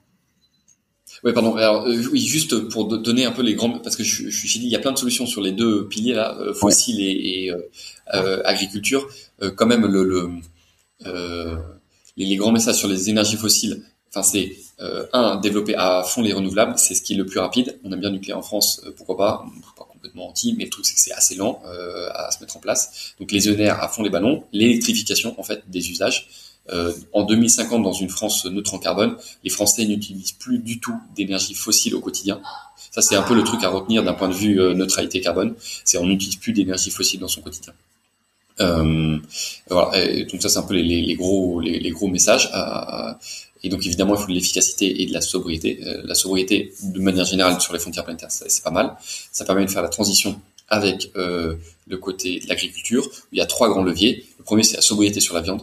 On mange euh, en, en, France vraiment trop de viande, y compris pour des questions de purement de santé. Euh, donc baisser la consommation, de viande. Deux, euh, c'est vrai au niveau français et au niveau mondial, c'est baisser le gâchis alimentaire dans les pays riches, c'est plutôt euh, les pertes, elles sont plutôt liées dans, chez le consommateur, dans le frigo, et c'est plutôt en amont euh, dans les pays pauvres parce qu'il n'y a pas de système de froid, de, de chaîne de froid ou peu ou pas assez performant. Et le dernier, c'est changer l'offre. Euh, et donc là, c'est changer la manière dont on fait de l'agriculture. Ça peut être une généralisation plus ou moins grande de l'agriculture biologique, mais aussi ce qu'on appelle de l'agroécologie, où on a quand même, par exemple, peut avoir encore des pesticides de synthèse, mais par exemple beaucoup moins, euh, et des engrais de synthèse, mais beaucoup moins. Euh, et l'agroécologie, c'est euh, prendre ce que fait la nature pour s'en inspirer et produire de manière saine et durable. Si. Je mettrai, je mettrai les liens, que ça soit du coup sur l'agroécologie. J'en avais parlé du coup avec avec Samuel Bonvoisin, notamment sur sur sur, sur la permaculture, euh, qui, qui, qui, est aussi très importante, et aussi sur le, les énergies renouvelables, parce qu'on parle aussi nucléaire, énergie renouvelable, etc. Euh, euh, avec euh, Damien Salel où j'ai pu interviewer sur le photovoltaïque, etc. Donc je vous mettrai les différents liens parce que c'est important aussi de se plonger là-dessus. Hein. C'est quand même des sujets qui sont assez techniques. Et en effet, comme tu dis, il y a les solutions, mais il faut aussi comprendre le derrière. Sinon, on comprend pas pourquoi pourquoi est-ce que c'est c'est des bonnes solutions. je vais terminer par les trois questions de fin. En commençant d'abord par un contenu. Est-ce que tu as un contenu à nous partager, Arthur? Oui. Alors le, le... Bah là, je suis en fait en train de lire un livre qui s'appelle Par la force des arbres de Edouard Cortés. Et euh, alors, euh, quand tu m'as posé, quand tu me poses la question euh, de, contenu, moi, je pense à des, des, rapports, des notes de synthèse, des trucs comme ça. Je dis, bon, voilà. Et donc là, pour une fois, je lis un, un roman. Enfin, non, c'est pas un roman, c'est c'est enfin, l'histoire d'Edouard Cortés qui euh, notamment fait le chemin de Saint-Jacques euh, et qui là euh, a été éleveur euh, un peu comme moi. Enfin moi je suis marié avec ma femme éleveuse de poules pondeuses, lui c'était de, de, brebis et, et, puis à un moment il arrête parce qu'en fait il n'y arrive pas. il a l'impression d'être au bout de sa vie et il, pendant le Covid là, il, mais il construit une cabane assez classe dans sur un chêne au milieu de la France et et il passe trois mois et voilà et seul et il raconte ce qui se passe. Et donc là, d'un point de vue sobriété, réflexion, moi je m'y retrouve vachement. Et euh, même si euh, il y a plein de solutions techniques à mettre en place, euh, vraiment, des énergies renouvelables, il y a plein de trucs, pompes à chaleur, des trucs à mettre en place. Il y a aussi euh, une, enfin, un changement de regard sur notre monde, euh, un peu plus de lenteur, même si c'est un peu compliqué euh, quand il faut bouger vite pour développer toutes ces solutions. Mais là, ouais, ça, ça me parle beaucoup. Ok, moi je partagerai bien entendu, je mettrai le lien dans la description. Est-ce que tu as également une action pour agir dès demain dans le bon sens? Euh, ouais, bah clairement, clairement c'est baisser la consommation de viande. Euh, franchement, enfin, en fait, il y a des co-bénéfices sur tellement de frontières planétaires. Euh, donc, enfin, je vais pas les refaire, mais c'est fou. Euh, et, et c'est à sa portée. C'est, enfin, c'est pas pour certains c'est compliqué, mais c'est faisable. Euh, il y a il y a des alternatives techniques pour ceux qui veulent avoir un steak euh, végétal. Il faut pas appeler ça comme ça. Bref. Euh, je vais te faire taper, faire taper sur les doigts par par les lobbies. Euh. c'est ça, mais là vraiment, vraiment, ça c'est euh, ouais, moins ouais, moins de bœuf, ça de, voilà, et puis après moins de viande de tout court. Très bien. Et enfin, est-ce que tu as un ou une invitée que tu recommanderais dans le podcast? Oui, euh, ben ouais, ouais euh, moi j'y pensais tout de suite. Alors euh, je me refais pas, mais je suis un peu un, un geekos. je pensais au réveilleur je sais pas, il est venu Non, pas encore, pas encore. Ah, pas encore. Euh, ouf. euh, bah moi, en fait, euh, c'est c'est très rare de trouver des gens euh, qui disent des trucs et puis on et puis on dit ah c'est intéressant puis ah, ok je change d'avis je suis d'accord je, lui donne ma confiance et puis euh, et puis on avance, on creuse le sujet, puis on se rend compte qu'en fait, après tout, mais la personne en question racontait mais n'importe quoi. Et ça, c'est terrible. Et ben moi, moi, je suis hyper sensible à ça. Vraiment, les trucs qui sont dans mon cerveau, euh, je suis vraiment très sensible et j'ai l'impression d'être trompé. Et euh, le réveilleur, euh, moi, je pose des sujets depuis quand même pas, pas 10 ans. Euh, j'ai jamais réussi. En plus, ces vidéos, elles restent sur sur le sur le en ligne. J'ai jamais réussi à le mettre en, défaut dans ce qu'il dit quoi. Euh, donc c'est c'est une fiabilité. Euh, à toute épreuve. Enfin, voilà, et c'est vraiment, euh, c'est vraiment de qualité, quoi. Donc euh, ça, moi, je, je, le conseille fortement. Totalement. Rodolphe Meyer, si je me trompe pas, qui est très bon, très très très bon, très bon vulgarisateur euh, sur le sujet. Je vous recommande. Je vous mettrai aussi le lien de son de sa chaîne qui est très très très intéressante. Si on souhaite te retrouver, Arthur, si on souhaite retrouver euh, Horizon décarboné, euh, euh, fresque des frontières planétaires, etc. Où est-ce qu'on peut te retrouver, toi, et toutes ces différentes animations que tu as pu tu as pu créer? Oui, euh, bah alors le plus simple, euh, bah, sur les réseaux, moi je, publie tant temps sur LinkedIn, j'ai un compte Twitter, mais en fait je, fais une veille, mais je j'écris pas dessus. Donc euh, sur LinkedIn, Arthur Dossus, euh, c'est assez facile de me trouver. et après, si vous voulez donc créer, enfin en savoir un peu plus sur les frontières planétaires, bah, vous pouvez participer à un atelier. voilà, là pour l'instant il y a une liste d'attente, mais vous allez vous allez sur internet, vous, vous mettez sur la liste d'attente et assez bientôt vous pourrez participer. Euh, voilà. Et puis après, vous pouvez même devenir animateur parce que euh, ou animatrice parce que à un moment, il faut montrer au monde qu'il n'y a pas que le climat dans la vie, qu'il y, a des conditions d'existence. Euh, et donc ça, ça peut être utile en fait d'avoir cet outil pour euh, pour parler de ça et vulgariser cette question qui est un peu complexe, ça c'est clair.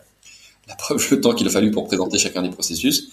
Et euh, et puis l'autre horizon décarboné, là, c'est clairement si euh, les questions d'énergie, de, de, CO2 vous passionnent, euh, vous voulez savoir surtout mais euh, parce que vous savez qu'un Français il émet 10 tonnes de CO2 en empreinte carbone, euh, et l'objectif c'est 2 tonnes. Il faut changer notre système et il faut savoir, il y a plein de choses à changer. Donc pour savoir avoir une vue d'ensemble en fait de ce qu'il faut changer au niveau personnel, les petits gestes perso, mais aussi au niveau collectif, il y en a pas mal. Enfin même il y a beaucoup des gros gros leviers d'action au niveau collectif. Et ben Horizon décarboné permet de le faire. Euh, et on utilise les scénarios de l'ADEME, donc c'est sérieux, l'agence de la transition écologique. Et donc on montre un scénario euh, plutôt sobre et un scénario plutôt tech, et on montre les différences, ça permet de se projeter. Et après on peut devenir animateur aussi et montrer, euh, bah voilà, et engager les gens. Euh, on l'a fait récemment à, c'était marrant, à l'Institut français du pétrole et des énergies nouvelles. Okay. C'est un peu comme Total Énergie. Là ils ont, hop, ils se mettent en énergie nouvelle, mais n'empêche que eux ils bougent vraiment, euh, vraiment, vraiment, ça bouge vite. Et euh, on, a, on a fait ça à des anciens foreurs, des gens mais vraiment dans l'oil and gas depuis des décennies. Euh, et ils ont vraiment apprécié quoi. Et ça, et, et c'est pas, culp, pas culpabilisateur, ils comprennent les enjeux, ils s'y mettent. et donc et donc ça marche ça marche bien. Donc ça c'est vous pouvez aussi y participer. Trop bien. Moi, je mettrai, je mettrai bien entendu les différents liens. C'est important d'avoir ces solutions et d'avoir les compréhensions de, de, de, de des différentes, disons, euh, solutions qui peuvent exister avec, comme tu disais, les différents scénarios. C'est important aussi de se plonger dedans et de, et de, de se forcer à plonger dedans. Donc c'est une, une, bonne partie euh, aussi. Merci une nouvelle fois, euh, Arthur, pour ton temps et, et, à très bientôt. Merci à toi. Tout d'abord, bravo d'être arrivé jusque-là. Et j'espère que l'épisode t'a plu. Si c'est le cas, commence par envoyer l'épisode à une de tes connaissances afin de les aider à accélérer leur compréhension et leur transition vers un monde plus durable. Et pour dupliquer encore plus ton impact, laisse un commentaire sur ta plateforme d'écoute préférée. C'est ce qui permettra à d'autres de découvrir le podcast. À très vite.